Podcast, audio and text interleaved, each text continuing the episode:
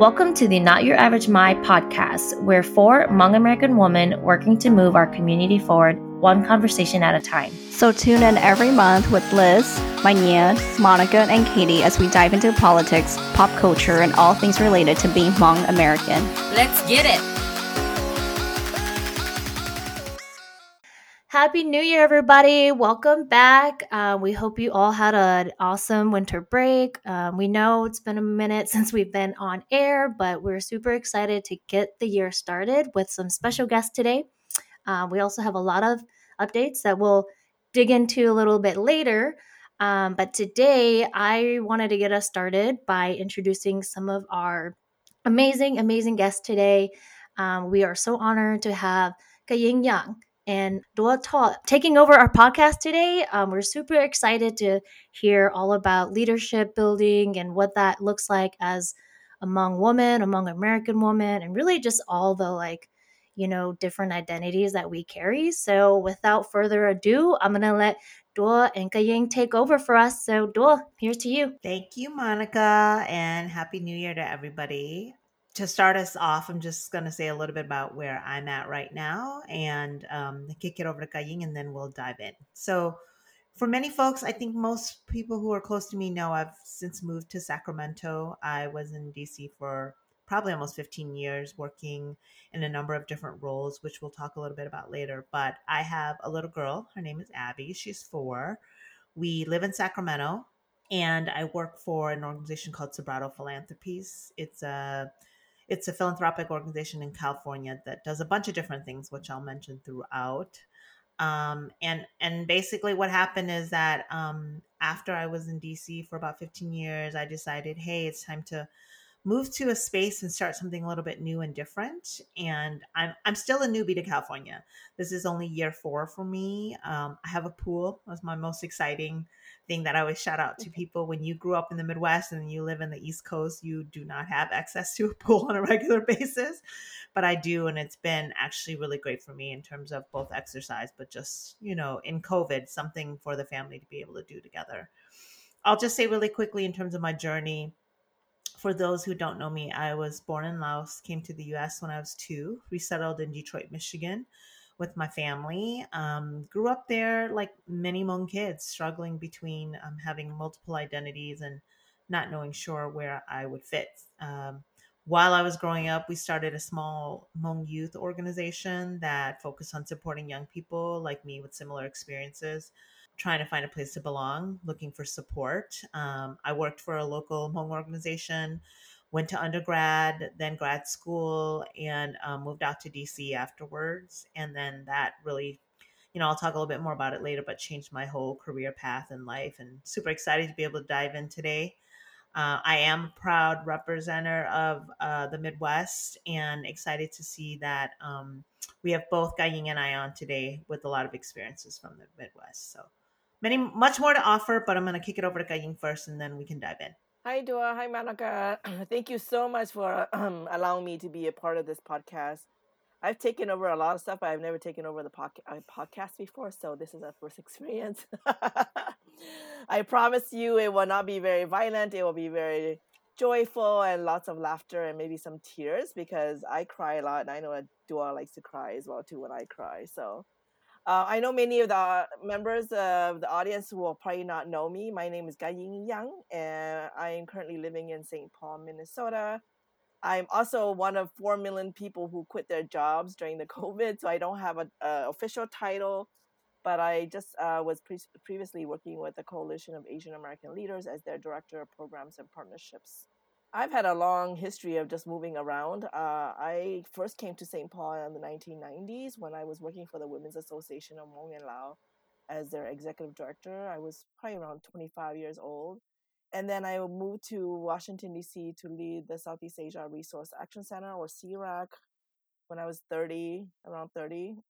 And after that, I have the I had the privilege of living in Thailand, working for an organization that resettled Hmong people from Wat Tham Krabok or Kachor. And after that, I wanted to take a year off, so I moved to Laos, where my husband and I spent uh, was supposed to spend a year uh, relaxing and just taking time off from our uh, challenging lives in Washington D.C. But that one year turned into 10 years. And so uh, in 2013, we moved back to the US. And after taking two years off in Hawaii with my husband, he, he's, he grew up in Hawaii. I decided to move to Minnesota because this is where the Hmong community is, uh, where my Hmong community is, where my parents are. And so I felt um, inspired and just, you know, feeling like I needed to be closer to my community. So I've been living here since 2015. And like I said, recently I quit my job. So I'm unemployed, happily unemployed, but you know, a big adventure coming up. So um, today we're going to talk about leadership and um, for and with community. And we're going to talk about several topic, but really, you know, intertwine it with our journey uh, about leadership and what does it look like for us in in the experience that we we face but also mentorship. What does mentorship look like in our our lives and in our community, and how can we work with young people uh, more? But also, how can you know older people like uh, me uh, have mentors who are younger too, so that we're connected and that the intergenerational uh, journey continues in a strong and healthy way. And so, you know, we're just going to have a, a, a, conversation, but I, I, I wanted to start off, uh, Dua, talk a little bit about um, you know, perhaps you can give us some examples of where you have seen your leadership impact and you know uh, positively on social change. I know when I left to go work in uh, Laos um, in 2003, you became the executive director of the White House Initiative on Asian Americans and Pacific Islander, and that's a really prestigious and uh, highest you know level of working with the government. And so I think that's a, a uh, something that I would love to for you to talk a little bit about. But I know that you also served as the executive director of SEARAC. You came from HND as well too, and then now you're a leader in uh, the uh, philanthropic uh, organization in in um, in California. And you know, I'm throwing out these titles, but I also know that you serve as a mentor and a leader for many people. Um, and so, you know, feel free to talk about any of the impact that you've had on in the work that you do. Thanks, Kaying. I appreciate it. Uh, for for those who don't know, Kaying was the first person to let me sleep on her couch when I moved to DC. Uh, she's pretty amazing. People don't let you do that now. Just they don't know anything about you, but they um, see your inspiration and your dedication, and they invite you into their home just to sleep on their couch and do whatever you want with their house while they're out. So. Uh, for those who don't know, Kaying has been um, a longtime mentor of mine, and I'll just say before I dive into that question, Kaying, that leadership and even being in those roles, I, I never thought of myself in that way particularly. And it's interesting because now that I'm older and I've been in the work field longer, I realize there are people who really own they really embrace what you, they would call being in a leadership role for good or bad because you know we all have good leaders and we have those that need some work and for for me it was hard because you know you have a lot of um i came from a lot of baggage of like being the only daughter trying to figure out if it was the right role for me who am i to say i'm a leader in anything and um it wasn't until probably halfway in my career where i would i, I would say that even people from the outside would say well m- maybe you should just embrace that you are leading because you're clearly in the role and um, there were many moments that um, I loved about being in those roles. There were hard moments, but there were many moments that I loved. So, for those who aren't aware, um, I had a long career in DC doing a bunch of different things. I first came as a fellow to Hmong National Development under many of you know Bo Thao. She was executive director at the time. I learned a lot in those first few years about how hard DC was but also how scrappy and resilient um, all of the Hmong professionals in DC were. And then I um, moved over to become the executive director of SEARAC. This is after Kaying had gone um, to Thailand to help with the resettlement of those from Wat Krabok. And it was it was tough. It was the hardest job and the most rewarding job I've ever had. And after almost a decade of that, I then went on to do work with the White House Initiative on Asian Americans and Pacific Islanders. So I'll just say my leadership roles all came some ways in a combination of both being at the right being in the right place at the right time, having the right relationships and also having skills. So it wasn't as if it was automatic that I would have gotten those roles and I struggled a lot in them learning on the job. I mean, Kaying talked about being 30 when she was executive director of SEARAC. I think I was 28. I did, I could barely balance my own checkbook that well, so it was it was kind of crazy to be fundraising and supporting in an organization of that size. And um, but I remember very vividly in my head going, I am not going to give up because I don't feel like I can do that. Like I can't just drop it and think that, hey, I could just go get another job, which I probably could have at the time, but I felt really committed. Like I'm going to stick this out and I'm going to make it work. Um, and, and make sure that I'm committed to what I said I would step up to do. So sorry, Kaying, I don't know if I answered all your questions, but I think one of the things you had been asking me about was also what did I do while I was at the White House yeah. Initiative? And many folks are it, it, feels a little bit like a black box, right? What really happens in those roles and behind the scenes? I started at the initiative doing private public partnerships. So I wasn't the executive director right away. I was an advisor, senior advisors that focused around our private public partnerships. And that means actually, I worked really closely with the initiative to bring in some public, um, sorry, private resources from foundations to align with the public resources that the White House was offering um, and supporting agencies to um, partner with our community. So I actually had a number of projects in which philanthropic organizations worked closely with us to incentivize or offset work that was happening at different agencies. In particular, one of the big learnings from our work there was that um, a lot of our local nonprofit organizations, and this this is what I also realized while, while I was at SEARAC, they had very little access to understanding how federal grants were made. Most of them didn't have the staff or capacity to apply for them. And one of the main things that I really wanted to do when I came in was figure out how we can make it more accessible and really actually link up direct nonprofit organizations with agencies. So we actually did a series of trainings plus meeting and um, engagements with CBOs across the country by the time we were done, we probably have done something between three to four in every region. So, you know, at least a dozen or so. This was all in the same year. Meetings and trainings with different organizations across the country, um, coordinating them with federal agencies so that they could actually specifically apply for strands of federal funds and learn um, some of the ins and outs and do it directly with a technical assistance provider. So we brought in an org that worked alongside us on the ground to give consulting and support to organizations to apply. And then we built relationships between those agencies. I'll just say in the first couple years of the initiative, we were super proud of our work because for those who aren't aware, the federal government has a lot of money at scale, but it's often not as flexible as small foundation dollars and just a little bit of foundation dollars go a long way to doing something really creative and innovative alongside those public funds. Um, so i spent a lot of those first years doing that. And then when i was an executive director we focused really hard on the disaggregated data movement and working with the Office of Management and Budgets, the entity that actually regulates and thinks through how you collect and define data at the federal government level. Unfortunately, we left right at the tail end of that work because of the new administration that came in. But um, there are a number of other exciting things that happened. So I'll, I'll just stop there actually because we've we've been diving into a lot. And I wanted to kind of give some context as well too. Dua started off saying that I let her sleep on my couch, but I just want to say that when I became the executive director of SEARAC, there were very few Hmong people living in Washington D.C. We had three families that lived in in uh, Virginia, um, and I I was probably one of the very few Hmong who was living and working in Washington D.C.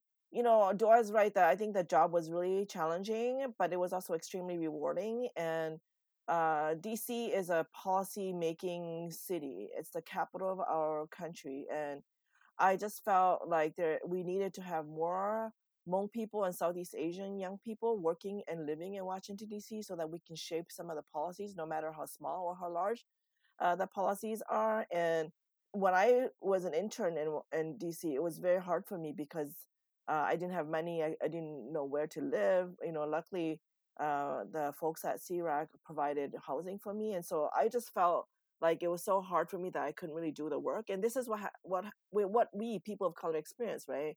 You go to a city that is extremely expensive, and you're expected to do work that doesn't pay or pays very little.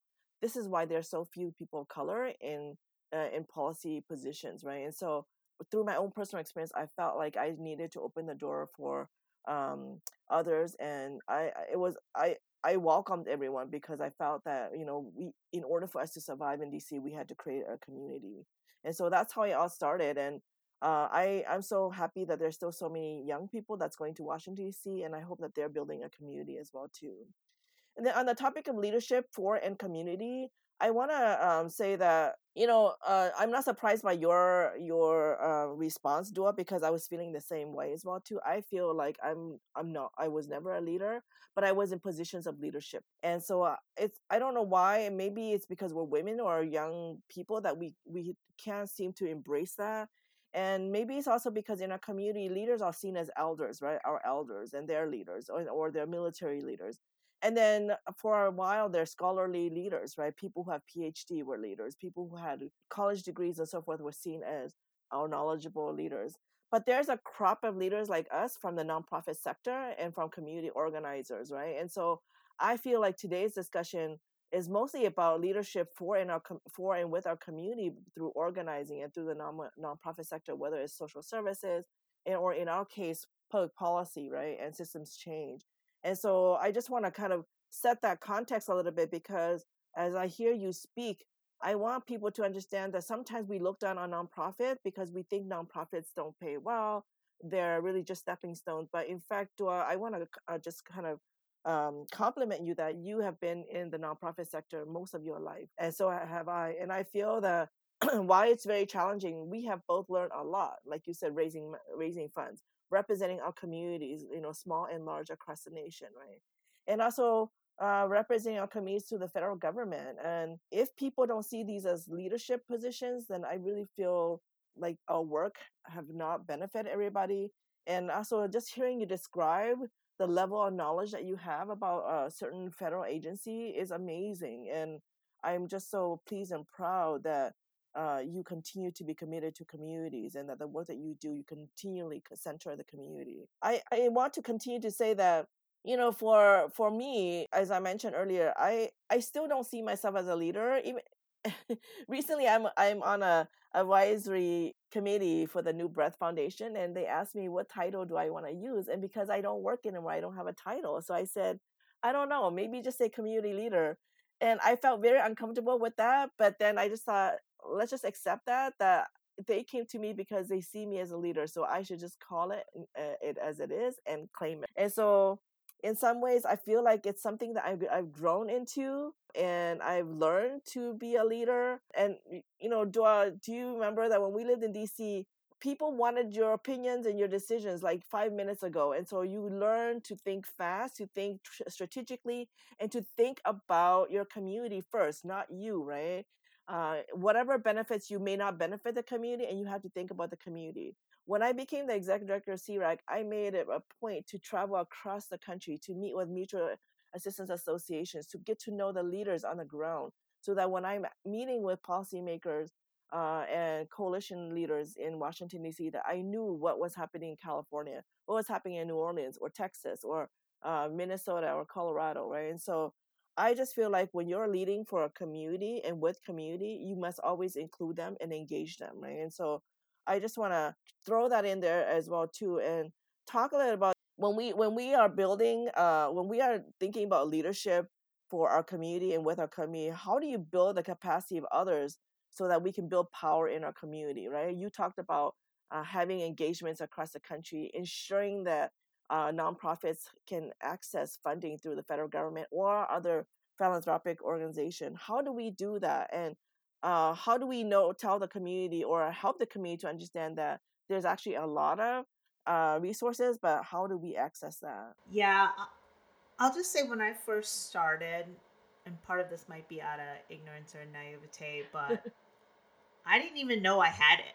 People who disliked SEARAC, honestly. So I remember um, feeling very much like you, Kaying. I want to learn. I want to make sure I talk to everybody. So I would ask for a meeting with everybody. And later on, someone was like, well, you know, that person doesn't like SEARAC. I'm like, really? Because I had no idea. Meaning, I think for me, it was about leaning in with love and grace and just having a big heart. So maybe we had beef 20 years ago. I, I don't have to carry that. You know, I don't have to carry that for my for the leaders before me, and I don't have to carry that for individuals that who who, who have also probably been a part of um, not building community in a strong way. And so that's to say, when I was doing the work, I really thought actually everybody has good intentions, but they come to this country and this work with so much trauma that we all have a scarcity mentality. We want to keep and hold our own. And there's nothing wrong with that because when you come from a place of trauma and war, you want to hold on to what you have. And so, I mean, part of my goal over time was to show everybody we we all can have a piece and we all can contribute but we can't do it if you're trying to cut me down at the same time. Now there are going to be people who honestly don't did not care about you know the success of the organization at the time um, but for the most part, part i found that even elders really wanted us to do well. They just didn't want to be embarrassed publicly. And so i found that over time oh i, I actually can tell you that you're wrong but i just got to do it in a private way because you actually do want to hear it and you actually want to have a conversation but you don't want to be embarrassed. I'm like that's fine. It's it's it's on me to release the ego of needing to say that publicly so everybody knows that I feel like I'm standing up for myself. It's on me instead to have a private conversation so we can be in a better place together. Yeah. Anyways, my point, part of my point, going on your question was, I think building with and for community is giving them the benefit of the doubt. Um, and actually, I, I found that most people would pass around information and nobody actually knew who started whatever rumor or who knew the truth and why didn't i ever just ask that person? And so i started actually leaning into that more until i hear directly from that person and until i have the direct conversation i'm going to assume the best. And when i do have it i'm going to actually give them the benefit of the doubt to actually be able to answer the question. Like not be afraid that if i ask the question they might get offended because who am i to assume for them who and how they should react right so, you know, part of what I think about was one, giving people the benefit of the doubt, even elders, everybody who's a part of the work. The other, when I think about the young people, is I think I've said this to you before, Kaying. I always felt like we needed a, a, an additional staff that was a social worker mm-hmm. because of all of the trauma and stress that the young people who came for us had. For all of those who don't know, my actual graduate degree was in MSW. So I was like, oh, this is very helpful because um, supporting community members and young folks to do this work means actually we actually have to guide them on how everything that they're feeling is okay and sometimes it has nothing to do with the workspace but it's still valid and it's a part of the work and we still have to get the work done. So um, you know your question around how we build in with community for me was about how you start in an authentic space where you're not assuming and you're not putting ego out there first I will say, us as a team, we were mostly a young team at SEARAC. I was just, I was thinking, reflecting back, like everybody was under 35 or something. And we had a multi million dollar organization. So it made me think um, it's it's completely possible if you have the will of a collective working together. Yeah. I, I, actually just want to say too, for those who don't know, Kaying was a pioneer in this work, and she went out there when actually there was probably very little support. There was a lot of people who support you, and there was a lot of people who did not, because I saw it firsthand sitting alongside you in DC, where often I think you should have had the mic or the platform, but others wanted it in terms of having their own kind of opportunity to build their own reputations. And you often let go of your ego. I mean, I'm talking like 9.9 times out of 10 you gave up an opportunity for yourself to shine so that the whole community can shine. And in particular i was super proud when you took on the opportunity to go work in laos and would love to hear about your journey what over there. Was like considering that it was a completely different world and space from what we knew in dc yeah. Say a little bit more. I would love to do that and i just wanted to build on the building capacity for others and build power. I mean i think that uh, similarly to you, um, my success has been in uh, relational organizing, right? And I, I have always seen myself as an intergenerational bridge bridge builder because as soon I as I became the executive director of SEARAC, I made it a point to make sure that we had staff who were Cambodian, who were Lao, who were Vietnamese, right? Because uh, the organization had been led by uh, a very uh, well respected Vietnamese American who'd been doing a lot of work uh, internationally and also locally. But it was a small staff and didn't have the capacity to hire more. And I felt like we needed to do that. And I, I'm so proud and pleased that uh, since I left that that trend continued because now I think that it really does represent the new generation of um, at least a 1.5 generation of Southeast Asians in this country. And so I think that I learned the relational organizing from our elders because they do it very well. I mean, when you go into a Hmong community, almost everyone knows everybody, right? And when you go to a Vietnamese American community in a certain level of um, age group, they do know each other nationally as well too. And I think that that's the power that they bring. And so I want to harness that as well too. And I'm starting to do that as well too because I I feel like I know a lot of people. A lot of people know me. And then I think a lot of my work has been on the intersection of community organizing, policy, systems change, and it's got to be led by the most impacted. In Minnesota, we do a lot of work preparing locally or impacted people to testify at the Capitol or to speak to the governor or to go to a state agency to talk about how education impacts them, how the lack of data disaggregation impacts them, how health disparities impact, impact them, right? Uh, I could do all of that, but I think that that's where my leadership has to start uh, stop, and then their leadership continues. And so I think a good leader and a good organization has to always, uh, again, pivot the power back to the community. And I know that we don't do this enough. I know that there's a lot of organizations that always focus on that singular leader at the top. And I have a lot of criticism about that, but I also know that it's not easy to do it and that you have to invest a lot in staff so that they are trained to make sure that they're not representing, but they're also building, right? And this is really important. And so I, you know, after I left SEARAC uh, in 2003, I was feeling complete relief uh, because um, the U.S. government had decided to resettle the 15,000 Hmong people from Wat Tham Krabok, uh, right? And uh, so I knew that I was gonna quit and I was just gonna take a year off. I had recently gotten married at that time, and so I wanted to go on a honeymoon, you know, do the thing that normal people do. And um, I got a phone call while I was at the hos- uh, at the hotel. I don't know if you know this. And Lionel Rosenblatt called me. He's with uh, at that time he was with Refugees International, and he's he's this uh, uh, advocate that had had been following the Hmong since 1976 and was working for the Foreign Service in in Thailand. And so when the Hmong people came out, he was like, "Who are you?" Right? Because they only knew about Lao people, they, you know, because the Hmong were involved in the secret war. So many people, Americans, do not know about the Hmong, and so and when they were all escaping and crossing the Mekong River to Thailand, uh, he was there, and he was like, "Who are you?" And then we started explaining our story, and, and so he's been a part of the journey for a long time, but very few people know about him. Anyways, Lionel Rosenblatt was also very instrumental in helping to uh, resettle the Wat Tham Krabok So I went to Bangkok and it was supposed to be for a few weeks and it turned into four months. So by April, it was January. And by April, uh, I said, I got to go back and pick up my husband, right? My newly married husband who was living alone in DC with Dua because we had shared an apartment.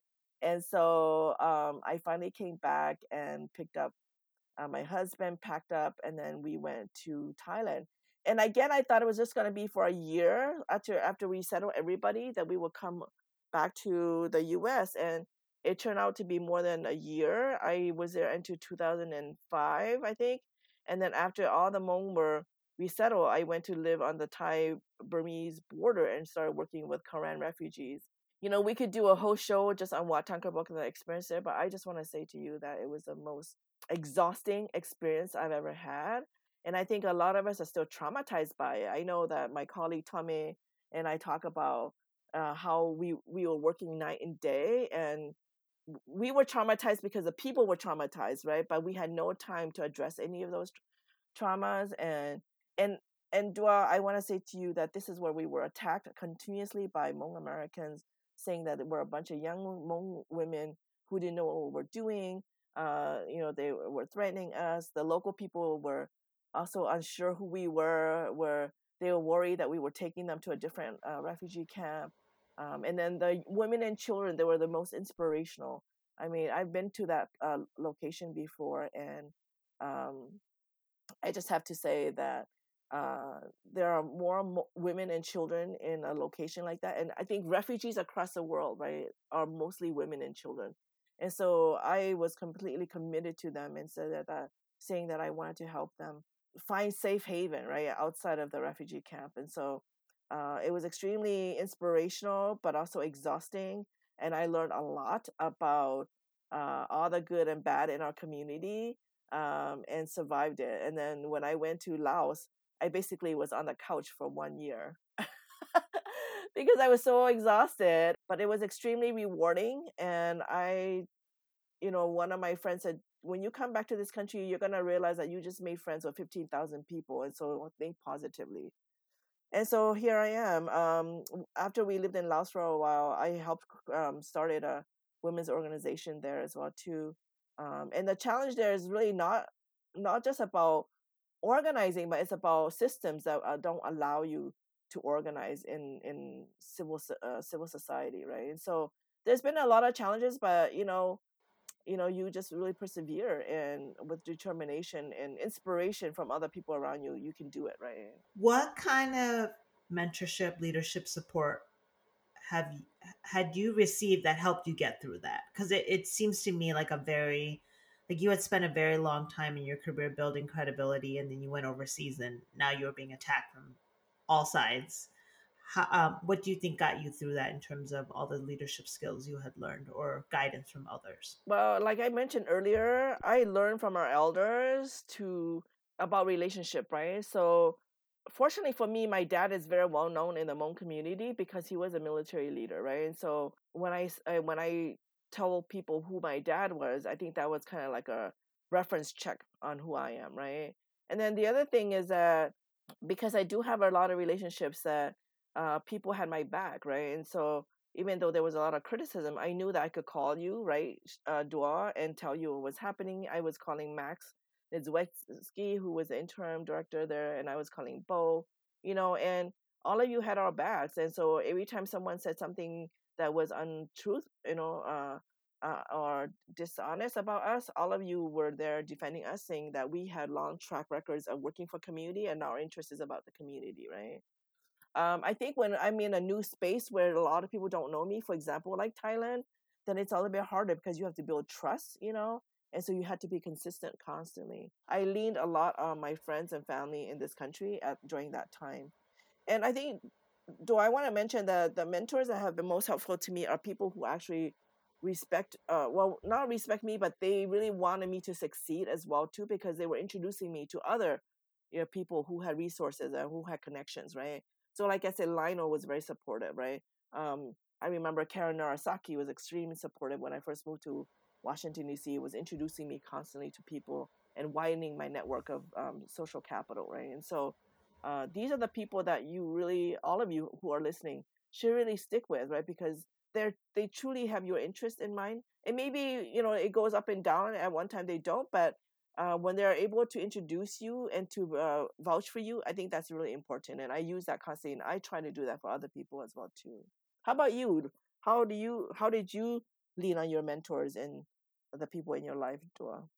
I mean, I don't know how folks feel now, but I could not have made it without mentors, guides, people who, to your point, Kaying, didn't know me that well, but said, "Hey, I'll, you know, I'll, I'll go out on a ledge for you, do some extra support for you, introduce you to people." I, I was super hungry for mentorship. I remember mm-hmm. going to different meetings and just, you know, seeing an amazing Asian American woman speak, and I was like, "Oh, I'm going to try to find a way to talk to mm-hmm. her and get her contact and her number." and i would spend a lot of time trying to talk to people about okay how could i be better what am i not learning and what i realize now and later in my career is that um, actually it's what uh, mostly mainstream white folks do like they know that they should be seeking out support and advice from those who've had experiences in different parts of the field that they have it and for many of our community members and especially our young people, I often feel like um, we're told that we should just know. And I was like, how? We've never done stuff before. How how and then we have sometimes a mentality to like we can't tell people we don't know because then it'll look like we don't know. And it's a vicious cycle because I was like, we don't know, right? and the only way to um, advance is um, to say hey i don't know but i actually really want to learn and for me mentorship i think about it as a, an absolute responsibility that i have in order of, in, in terms of giving back because um, one like i didn't get anywhere that i am today without support from others and so i owe that to community sometimes uh, my hubby is always like can you please stop mentoring people because you just had a random call and you met somebody now you want to mentor them they didn't ask to be mentored anyways the point is that i can see potential in others Yes. and i remember when po- when people saw potential in me even though i didn't know that i had Yeah. Oh okay it just like opened up a whole bunch of different doors um i i'll also say that uh there were times when i definitely struggled with folks in our communities where i was lucky enough to have you as a mentor but there were others who just were not interested in mentoring and i did have to go to people outside the community and that's okay you Yeah. know because you need a wide circle of different folks who can jump in i mean what are you thinking what did, did you actively mentor people back then um, or were you really looking to just support and it ended up being mentoring i mean how does that act that kind of relationship get Yeah. built you think I mean, I see mentorship as both formal and informal, right? And so, uh, like you said, just seeking out people. I was seeking out people constantly too because if I if if they were friendly and was uh, when and willing to share with me, then I would say, hey, you know, I like to call you regularly to just get some input, right? And you know, I think mentors are key supporters that provide like advice, but also constructive criticism, right? In a safe place where it's not for anyone to hear. Um, and like I said, their connection to other leaders and funders, especially, um, and they're your confidant, right? And so when I feel uh, like I have self uh, lack self confidence or um, or just unsure about how to handle a tough situation, they're my confidant to kind of throw ideas around, right? A lot of times they're just validating and you know motivating me too, right? Because um, in Washington D.C., do you remember we had a group of Asian American leaders that were all young, we were all single, right? And I think if it wasn't for that community, it would have been really hard for me, right, to to be there because, Mhm.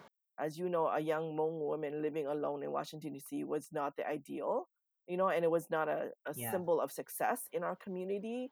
And so I had to always keep that in mind that I I'm here not only uh, to do the work, but to also be a good role model. And I that was very conscious constantly in my mind, you know. And lucky me, I was so poor I didn't have money to go out drinking or eating or whatever, so I was always safe in my apartment. But I would have to say that um, you know, for me, it's always been very informal, um, and uh, we a, a lot of the mentorship. I think people don't really know that I'm mentoring them, right? Because I'm providing connections to them. I'm opening doors for them. I'm uh, coaching them on how to say this or do that or to be a certain way in uh, meetings, right? And so a lot of times I just take it on, but a lot of times people have called me too to say, I would really like to talk to you regularly, right? And so lately, I think I've been taking on mentors as well too because people call and say, "Hey, you know, can we just talk about these things?" So I I feel very um,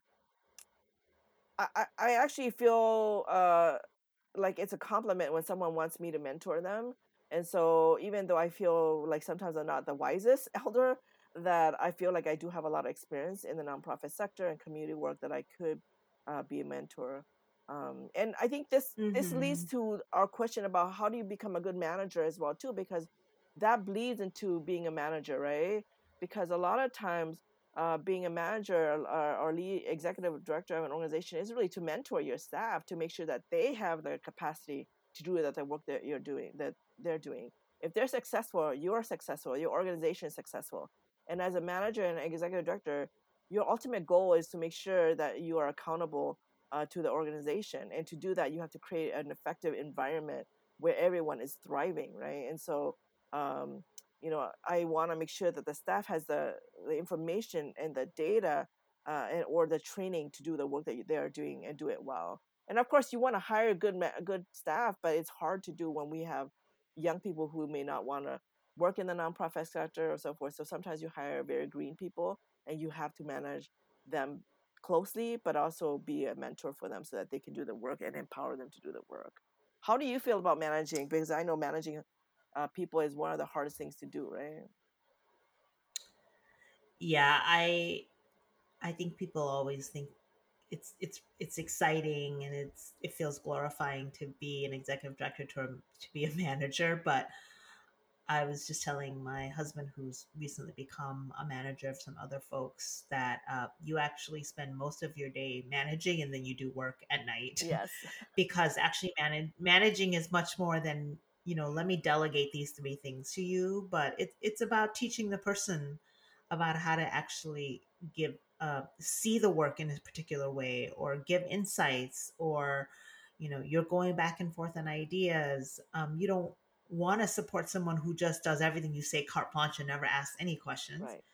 Um, and you also don't want someone who's challenging you every two minutes because then you can't get work Yes. done, right? So it's about building a strong person to sit alongside you and the team. And I learned the hard way because I had, I I have been a bad worker and uh, I have had bad managers. So I think in many ways it's reflecting on those lessons learned that made me think, okay, how do I proactively think about being a good manager? And that does mean a couple things. To your point, mentorship is always a part of it for me, regardless of age. Like I manage, I could manage someone who's older than me, and I hope that at the end of the day they'd be comfortable. It there being some form of mentorship in there because it's going to help us both be better.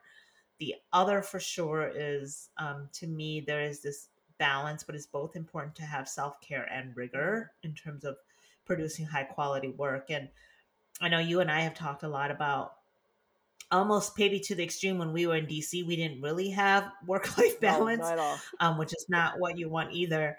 But also now, just with everything you've been talking about, you know, we talked about in the first section around communities organizing around literally life and death issues. Yes.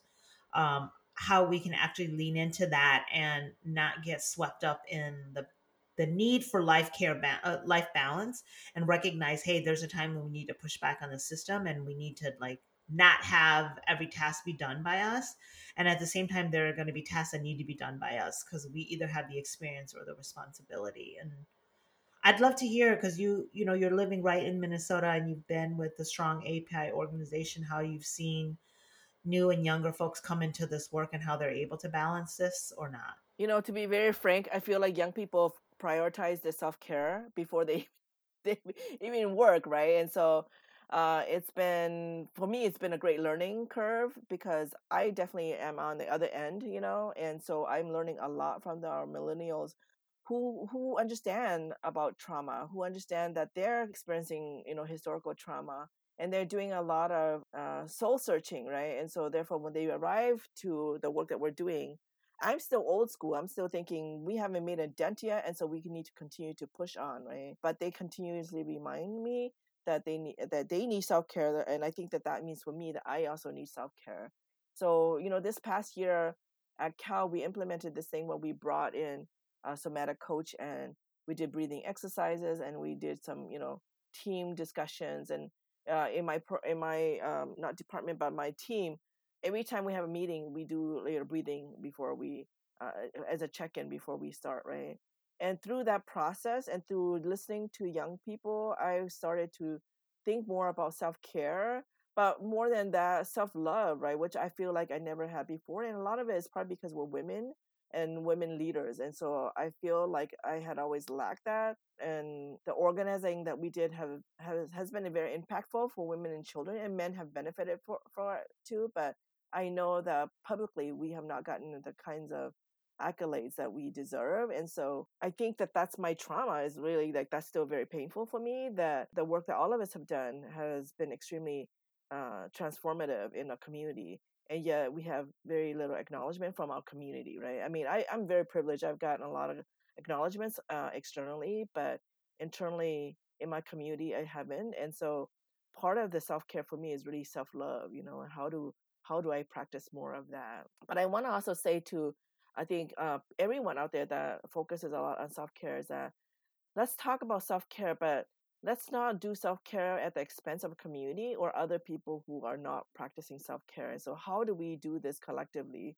And so, I think for me, if I'm ever at another organization or if I ever lead another organization, I'm going to try to figure out how to create an environment that is more nurturing, but that it also provides um, a shared vision of what we're trying to do uh, that also includes self care and self love.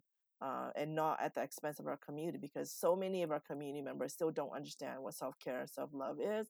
And so it is up to us to really model that, right? And so, so it's been quite a journey, and I'm very pleased to be surrounded by so many young people who continue to keep me grounded and to tell me that I also need to take uh, some time for some self care and self love as well too. Yeah, I will say I struggle because I that comment earlier I had when I was at CREC and we were really struggling in the in the I'll just let folks know in the first month we had to let go of a staff and I had never even managed the organization before. So it was super scary mm-hmm. for me about the implications of that. And in my head I'm like I am not going to quit. I am going to persevere and push through this.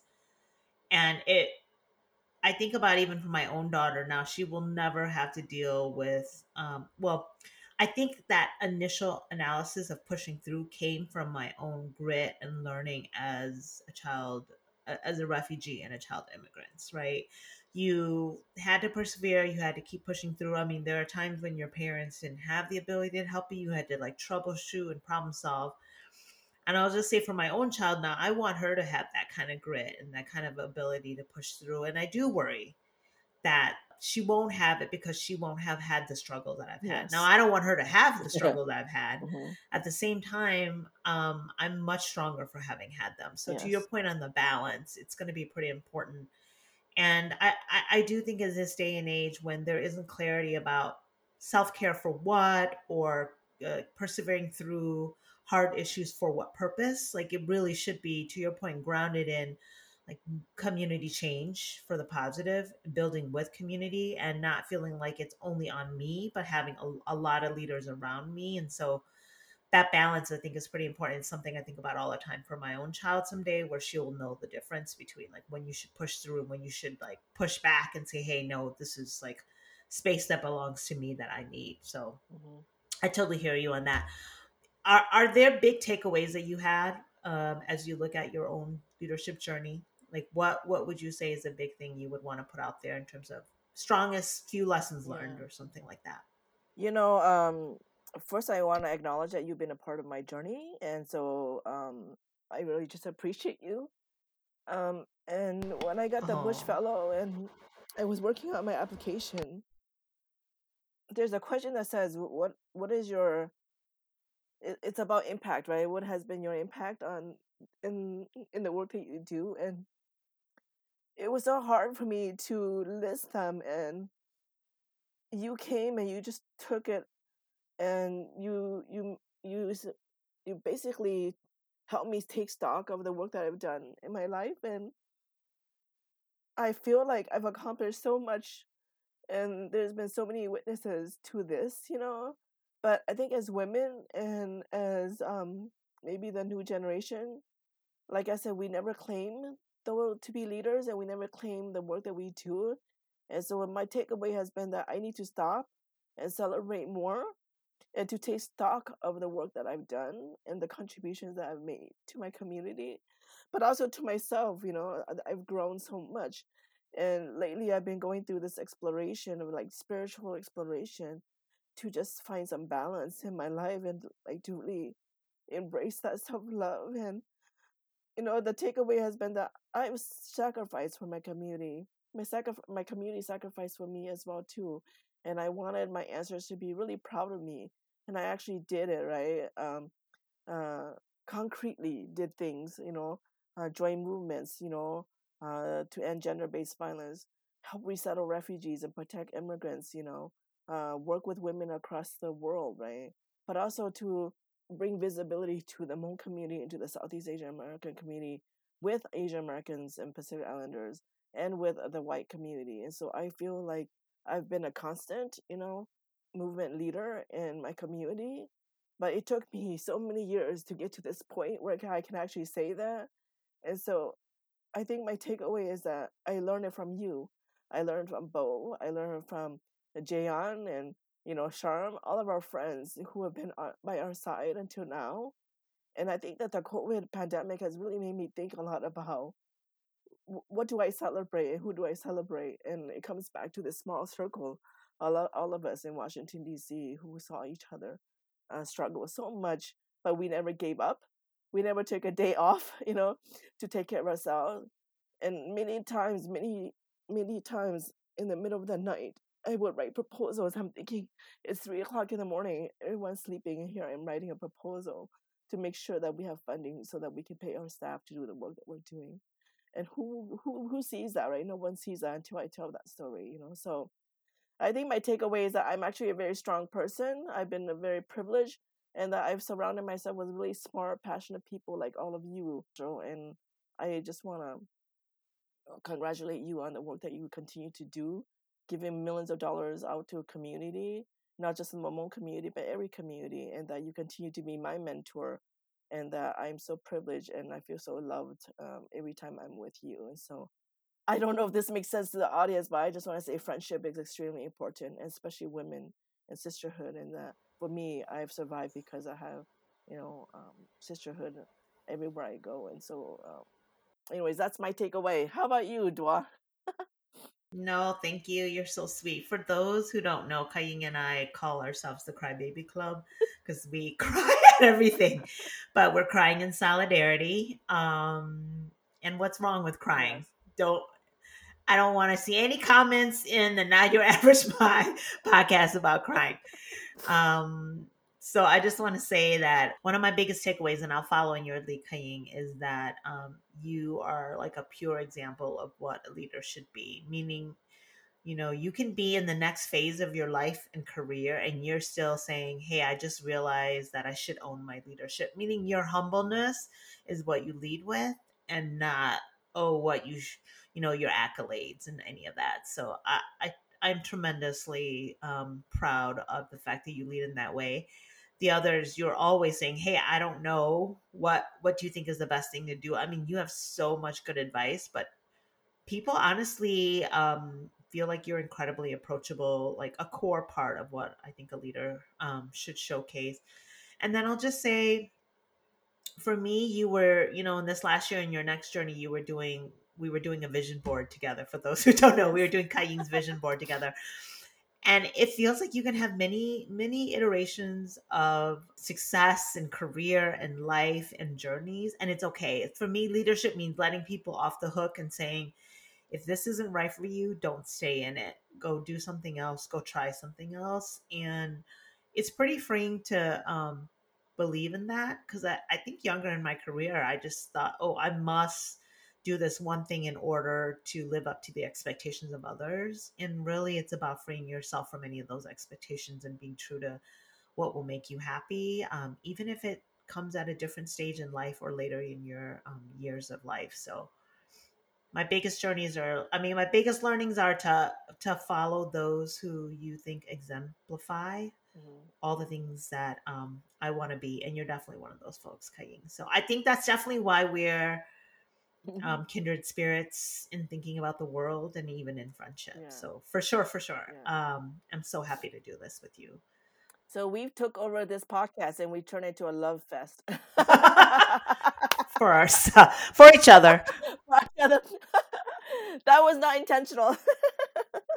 you were saying something to Dua? All right. We want to do something kind of fun and then actually each of us have a secret question, which I think let's close out with that. Yeah but we want to do a quick rapid fire and a couple things. We we personally have been extremely committed, the both of us, to the community and our careers, but we are actually a lot of fun outside of that too. Um, and so we're going to do a little bit of rapid fire questions. I'm going to ask Kaying. Actually, Kaying, let's ask all. I'm going to ask you all the questions first, okay. so that we don't, so that we can actually keep the rhythm going, and then. I'll do um, my secret question. You do your secret question, and then we'll just close out with okay. a thank you. So, what are you reading right now? I'm reading a book called Calling in the Soul um, in a Hmong Village. It's by Patricia Symonds. She's a she was a professor at Brown University, and so like I said, I've been going through this spiritual awakening, and so been reading a lot about gender and the cycle of life, and you know, shamanism and so forth. Who is a leader you admire? Well, I have no relationship with this woman, but like you said, because she's so down to earth, she can sing, you know she she's got muscular arms uh, and so forth. I just admire her so much, but I have no relationship with her. Muscular arms. Yeah. Okay. Michelle Obama. but in real life, you are my you are uh, a leader that I admire the most, Dua. Aw, you are so sweet. Um, I like to be sitting alongside Michelle, so I think that's pretty cool. What is your walkout song? Well, I have so many throughout the years, but lately, Salavan Lambong, you know that song when when it comes on, you just want to dance. Oh my god, it's right? perfect for you. and my husband is Lao, so I feel like I want to add a little bit of Lao spice into my life. Yeah. For those who don't know, both of our husbands are Lao. I did not copy Ying, Kai Ying. So we both met them in DC. Did not copy. I was Kai such a good mentor that Oh. you did that too. Thank you. literally copied everything. Okay, in five words, describe the next phase of your life. Live joyfully, be healthy and wealthy. Is that five? Yes, love them. Mm-hmm. What is one Hmong practice tradition thing about the community that you love? You know, I love Hmong hospitality. No matter where I go in the world, they are always cooking for me when I'm a guest. They offer a room for me. I don't have to stay at a hotel. I don't think that anyone else does that. And so I just love Hmong hospitality. And I think we're kind of losing that now, but I want to continue that. I'm not the best practitioner of Hmong hospitality, but I love Hmong hospitality. And especially when they pack you uh, steamed chicken with rice and guatsal right on any trip back home. So Hmong hospitality is my my uh, favorite uh, practice and tradition. Awesome. And my secret question is what advice would you give Hmong women on how to exist in the world and still be true to yourself? Like how to not fall into the trap of um, following everyone else's expectation. You know, I think that Hmong women should be authentic and speak from the heart constantly. Everything you do should be from the heart. And when when we act in this way, I think that the whole world also embraces us, you know, and too many times we're taught that we have to be a certain way. Don't laugh too loud. Don't expose, you know, don't don't expose your sensitivity, vulnerability.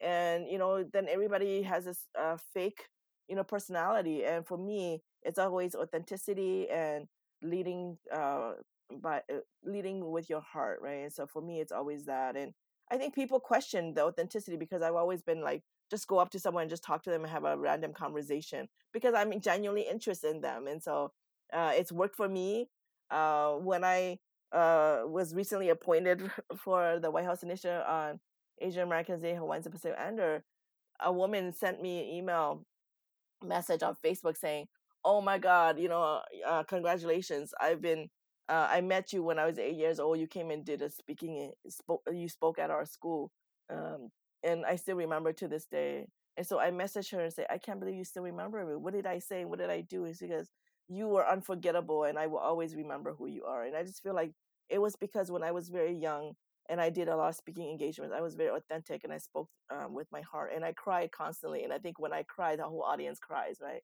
And so they saw through me that I could show my vulnerability, but I could also show show my strength as well too. So uh, that's my advice to Hmong women. Love it. For those who don't know, Kaying was just appointed. Her life is full circle. she was just appointed um, as a commissioner for President Biden's um, White House initiative on Asian Americans and Pacific Islanders, and she's going to be representing us. Um, we're very proud. Great. So my turn. So my rapid questions for Dua are: What are you reading right now, Dua? I am one of those people who reads a lot of things all at once, but I am reading three things. Um, one is Crying in H Mart. The second is it's kind of funny, but I have this part of me that likes reading about witches and vampires and stuff. Don't hate. I, I know many people have seen. You all saw the vampire movies, but um, it's actually a really interesting trilogy called Discovery of Witches. Uh, super interesting. It's rooted in history too. So there's a lot of stuff about the 15th, 16th century that I knew Wow. nothing about. So I love it. And then I think the last thing I'm just reading and picking up new is Call Us What We Carry by Amanda Gorman. So the poet who did the speech at Biden's inauguration and trying to get more into my creative Oh side. yeah. What is your walkout song? Okay, so I like my books, I have a lot of music, but um, I have been listening. I've been going a little back back to the past, and I've been listening to Fleetwood Mac. Um, Go Your Own Way kind of Oh, super yeah. inspires me to, you know, story of love, but also just sometimes you gotta let it go and let it be what it is. So um, appreciating Stevie Nicks now and later in my years um, more. I don't even know if the audience knows who Fleetwood Mac is, but if not, you better go and look it up. Um, in five words, describe the next phase of your life. I want to be creative. Uh, it's just saying that I'm, I, I feel like I'm a little bit at a different phase in my life too. Um, for those who don't know, and Kaying's mentioning, I've been in the professional work world nine to five for a very long time, although we always work past five. I am super interested in just being more creative in our next life. Like Kaying and I talk about writing books more, writing poetry more, doing other things that bring out the creative side. Can't wait to see where, where transpires from that. What is one Hmong practice or tradition that you love? I have always thought it was pretty amazing that um, Hmong women can be shamans too, and I think when we when we think about all of the patriarchy in our community, we um, often forget that there's this piece of the community that's um, pretty embracing of women having talents and skills in a way that we hadn't thought about. So I've always been super interested and um, really proud that that's been a part of our traditions and culture too. Well, you know, I've known you for a long time. You laugh easily, you cry easily, you love people, people love you. But what I would like to know is what is your greatest love? Mm, like as in a person or like the thing that I love the most? What is Whatever greatest love, however you define it. Ooh. I would probably say for me it's been storytelling. So, um I had no idea. I feel yeah, I feel super inspired by it. I love to like listen to it and to read it and to be able to articulate. Now that I reflect back, when I actually talk to a lot of folks, I I tell a lot of stories, and it makes me feel very Hmong because it's very Hmong. Yes. But um, but I actually think storytelling is the one thing that I was like, oh, it can just bring it all together. Um, and even for my loves in my life, which are people, my husband and my daughter, I, I, I think of them in in the sense of like stories and how they've come into the world too. Wow, I'm always learning something new about you. I had no idea that you want to be an artist and that you love storytelling. Next time I have to bring you. I don't want to draw. no, I can't draw worth a crap. whatever, so you know, artist, but, yeah, um, in in whatever. I can visualize it in my head. so. Then tell someone how to draw. Well, that's it for our takeover. Uh, do you have any closing words? The one thing I do want to say is thanks to the lady of this, the ladies of this podcast. Um, they have all have full time jobs, but they're doing this on the side. They are incredibly committed and dedicated, amazing, and I couldn't be more proud of all the work that they've done to uh, make this podcast a success. And I also want to echo that as well too, Monica, uh, Liz, Nia, Mania, Katie everyone behind the scenes. Uh, thank you so much for letting me be a part of this uh, really special show. Uh, I was always very curious about what the uh, not so average Mai was, and so uh, now I know. And I so I want to thank you, thank you, Joel, for um, allowing me to do this takeover with you. Uh, your intelligence and uh, commitment to community just continues to gives me confidence, and I feel like if I die today, that I'm happy that I know you would take over the whole world. You are ridiculous. I love you very much. Thank you. Good night. Thanks, everybody.